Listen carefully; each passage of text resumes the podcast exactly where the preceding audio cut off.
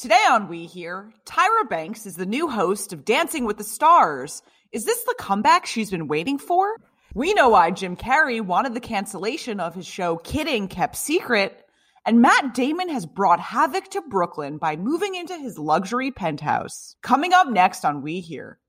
Oh my god. We're on page six? No. Uh-huh. No. Yeah. Another divorce splashed across page six. Page six would have a field day. Hey there, I'm Maggie Coughlan. And I'm Ian Mohr. Welcome to We Hear, a Page Six podcast. We hear all the celebrity dirt from our exclusive sources, and you hear the story behind the story.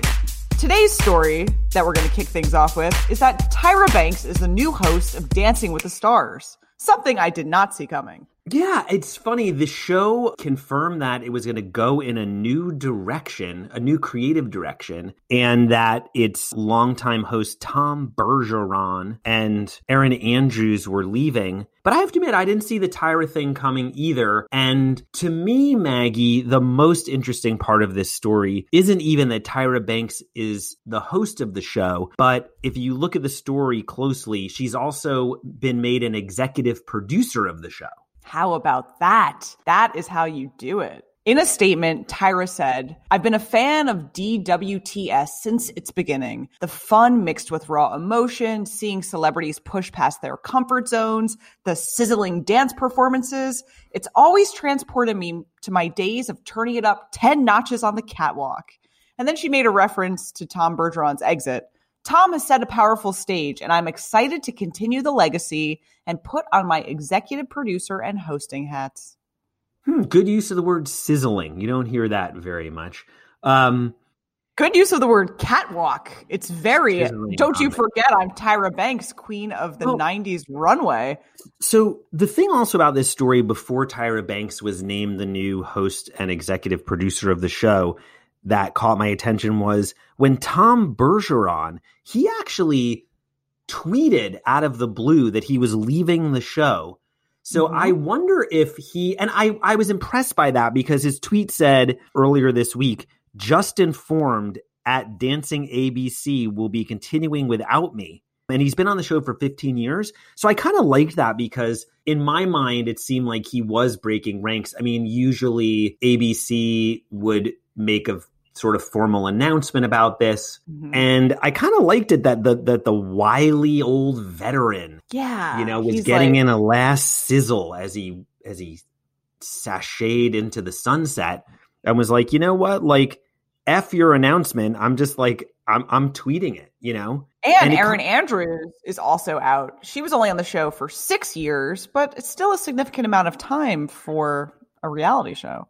Yeah, Tom Bergeron had also tweeted. That said, what am I supposed to do with all of these glitter masks? Obviously, wear them for coronavirus. But the uh, yeah, and then the other shoe dropped. The other tap, the other Capezio dropped when Erin Andrews confirmed that she was leaving, and ABC had to say that they were moving in a new creative direction. I think that one thing that also hadn't crossed my mind until they named Tyra Banks as a replacement pretty quickly. So I think the Tyra deal must have been in the works, and Bergeron kind of put the kibosh on that and just made his own Mhm. announcement. Um, was that you know the show? It's not an incredibly. I, I'm not a huge DWTS fan. I mean, I have watched the show, and it has seemed though like it's not the most diverse show on TV, at least in terms of the hosts and the judges. You know, Mhm. with Tom Bergeron and Erin Andrews. So I think that the Tyra hire is smart because a you have someone who she obviously has all the right experience. She has also produced a lot of TV behind the scenes. I had actually written, you know, sometimes I, I, I will look up clips on someone and then all this stuff pops up and I'm like, oh, this is interesting. I didn't know that. And then I pull it up and it's like by Ian Mohr. Oh, I'm like, oh, who knew I broke Some- this story? There's so surprise many. I yourself. can't keep track. On to the next. But the um when she left America's Got Talent and there was a shakeup there because remember she was the host of America's Got Talent, I had written an item that said that she wanted to concentrate on producing because Mhm. she had actually produced a TV movie on an ABC network called Freeform that had actually done very well. And I reported at the time that she was getting all these offers to to actually produce TV. She, of course, also was a creator of America's Next Top Model, and I and uh, you know she had her own talk show, which didn't work out. The other thing, which I forgot too, I mean, Tyra's had a lot of ups and downs Mhm. in the biz. I also forgot. Do you remember, she had a show with Chrissy Teigen called The Fab Life. oh my God, And you're it- bringing me back. Yeah, I I had totally forgotten about it. And the thing that's sort of inconceivable about it now is that the show was a huge flop. This was only back hmm. in 2016, but Fab Life it was a disaster basically. The show the show only lasted 3 months on the air and then Tyra Banks quit cuz she reportedly didn't like the direction of the show according to our report at the time. It had poor ratings. There was also behind the scenes rumors of a rift between her and Chrissy Teigen, which um, Chrissy Teigen then came out and denied, and the show got canceled, and it was just a total dud. Flash forward to now, that show seems like it would be a hit. This could be the comeback that we've been waiting for from Tyra. You might remember that back in May, there was a lot of backlash surrounding uh, episodes of America's Next Top Model. Like, I'm talking about a clip from 2006 that resurfaced. In the clip, Tyra tells Dani Evans, someone who was competing for the spot of America's Next Top Model, that she would never be a cover girl because she had a gap in her teeth. And she encouraged her to close the gap to advance her modeling career. So Mm, there was a lot smize with the gap. there, which is not true. I mean, look at um, Slick Woods, a very famous model who's very successful, has trademark gap. A lot of a lot of people have gaps in their teeth, and it makes them unique and beautiful. Anyway, it was very problematic. People were upset, and then a lot of challenges on the show started coming to light because of resurfacing on Twitter.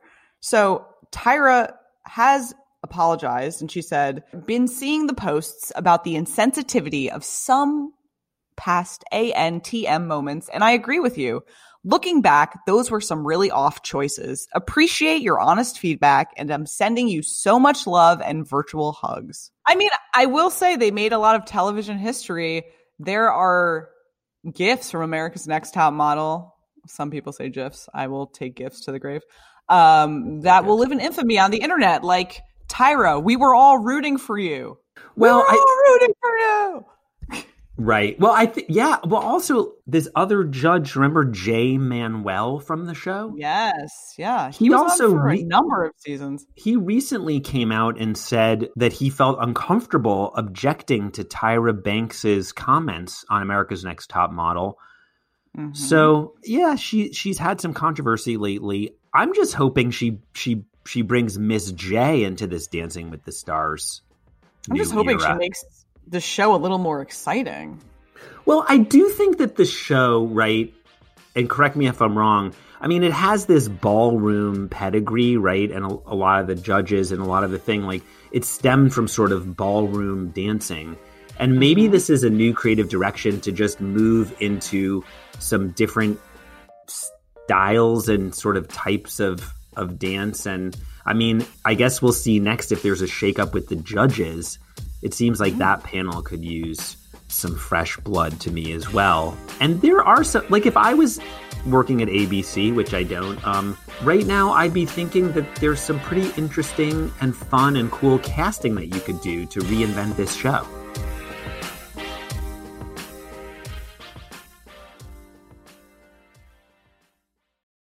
Jim Carrey's Showtime series Kidding has been canceled, and Ian knows exactly what was going on behind the scenes. I do know Maggie from my inside sources. Wait, this sounds like they were my psychic sources. They know they're these are we we've got we've got a psychic on speed dial. Don't test us. That is true, actually. Should be calling him in for more of these stories.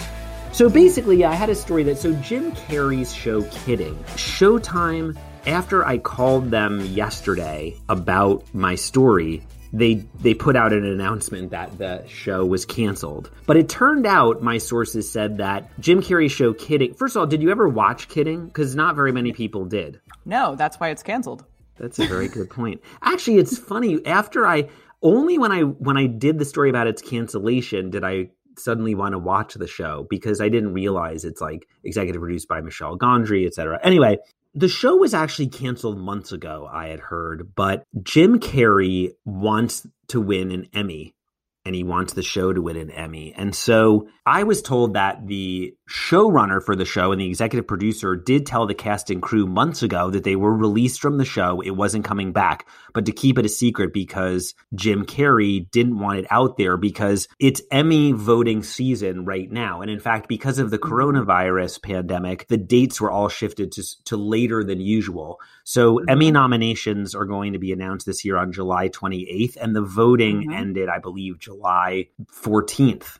Um, mm-hmm. the, the voting or 13th, the voting ended this week. So Jim Carrey wanted to keep it under wraps so the show had been canceled because he thought it would affect its Emmy chances because if the show's canceled, you know, people wouldn't vote for it. So I guess we'll see on July 28th if his, uh, if his plan worked. In your professional opinion, how much of an impact do you think a cancellation would have on Emmy nominations? Well, I think yeah, it's a good question. I mean, I think if the show were longer, so the show only ran for two seasons. So I think if it mm-hmm. was a show that had been successful and had had a longer run, it wouldn't be as much of an impact. But if it's just a show that ran for two seasons and it's on Showtime, it's not coming back. The viewership, mm-hmm. according to reports, was in sort of the tens of thousands of people, you know. So I, I, I would think that Emmy voters might want to reward a show that was coming back or had more of a chance um, or had had more of an impact. But the thing is with with Jim Carrey,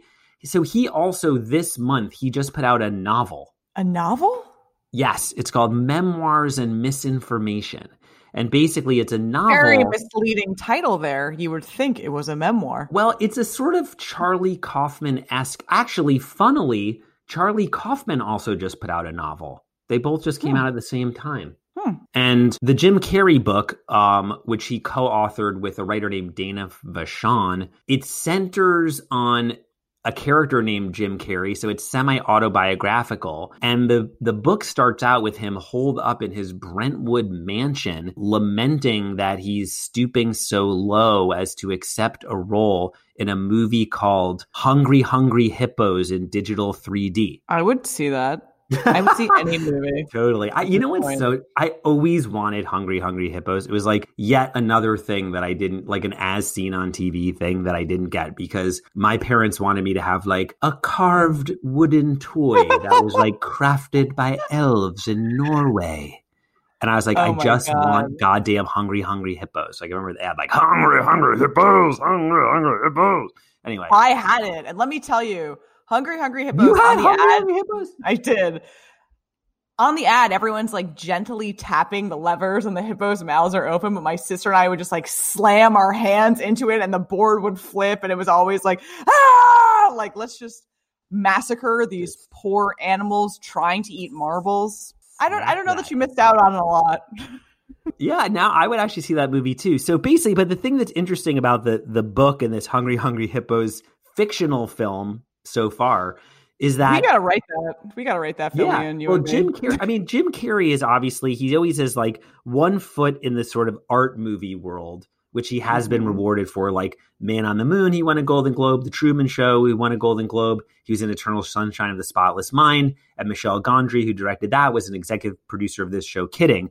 But in the meantime, if you look at the movies that he's been in most recently, he played the bad guy who I believe is Dr. Robotnik in Sonic the Hedgehog. And he hadn't mm-hmm. really been in a movie for a few years before that.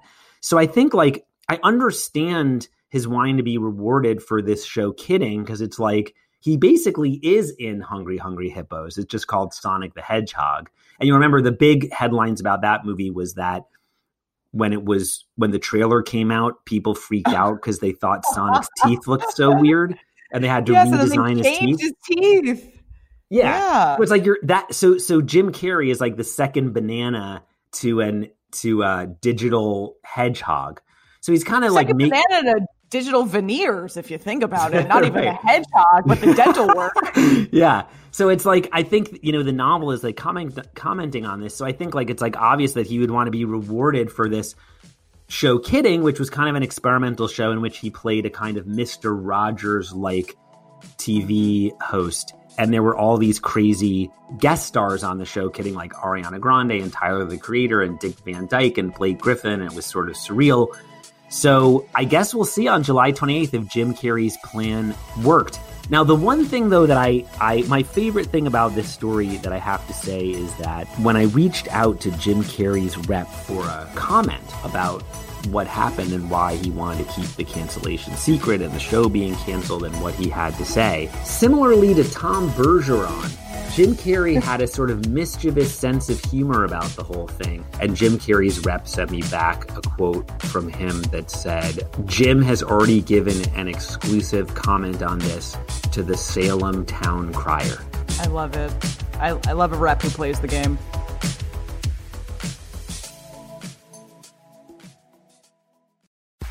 If things weren't tough enough on the streets of Brooklyn, Matt Damon has caused quite a scene by moving into his luxury penthouse. That's right, Maggie.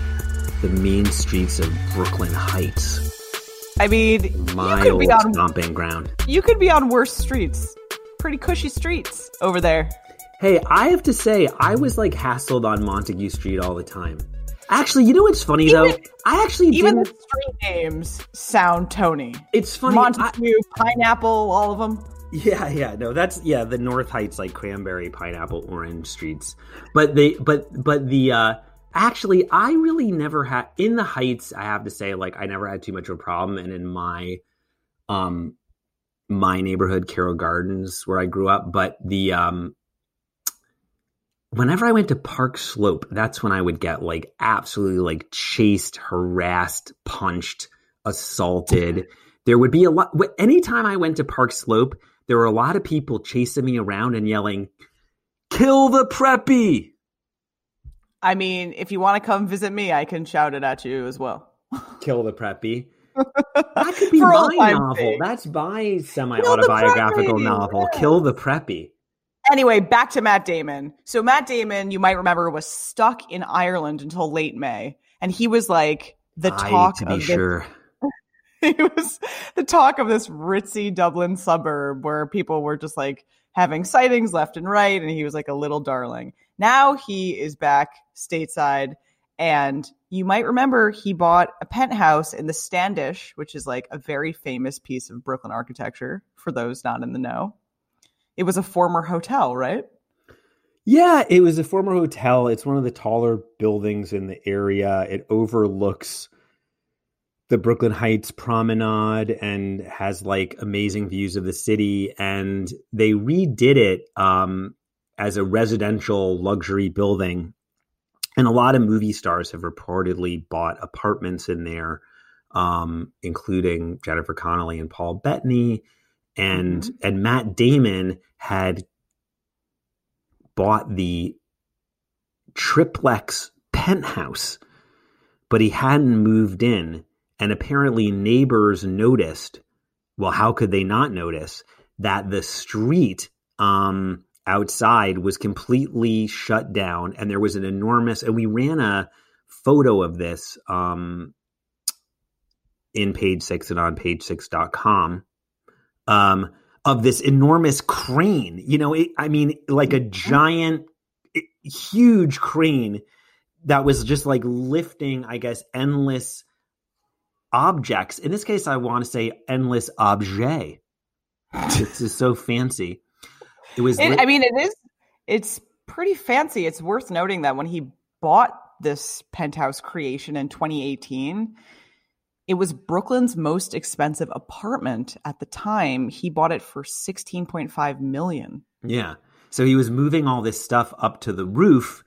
Um, and people were kind of joking, like, when's the, they, they excited to see the grand piano going up there. Mhm.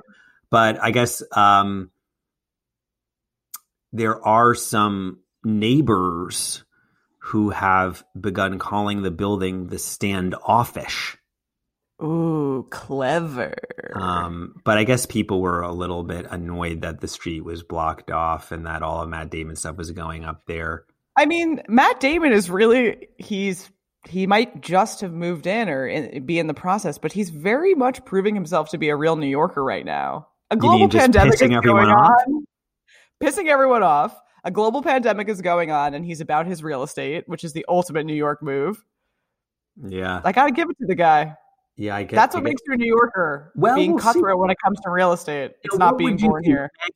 Now, if you blocked off the street with your crazy crane and had to send all this stuff up to your $16.5 million apartment, what would you do?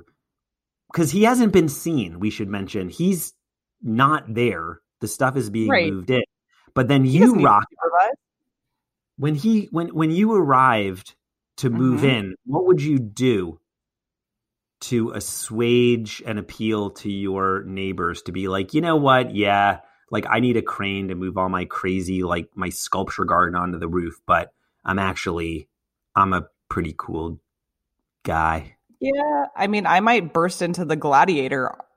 Are you not entertained? There's nothing else going on. This is giving that neighborhood something to gossip about. God, I thought you were going to say you'd bake them banana bread. I'm not a banana bread person, Ian. That stuff is not good for you. Hell yeah.